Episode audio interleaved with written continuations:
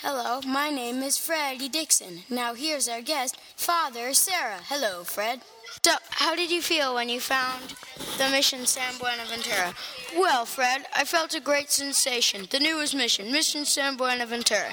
But a year later, I died, and the people were left with no mission. Okay, but if you died a year later, how could you still be alive? Because I'm a zombie, and we're gonna eat your brains. No! After the show.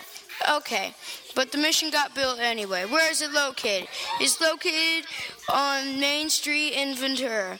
Did any Indians try to escape? Oh, yes, many Indians tried to escape, but most got brought back and whipped. That would look painful. So, that is all the time we have today.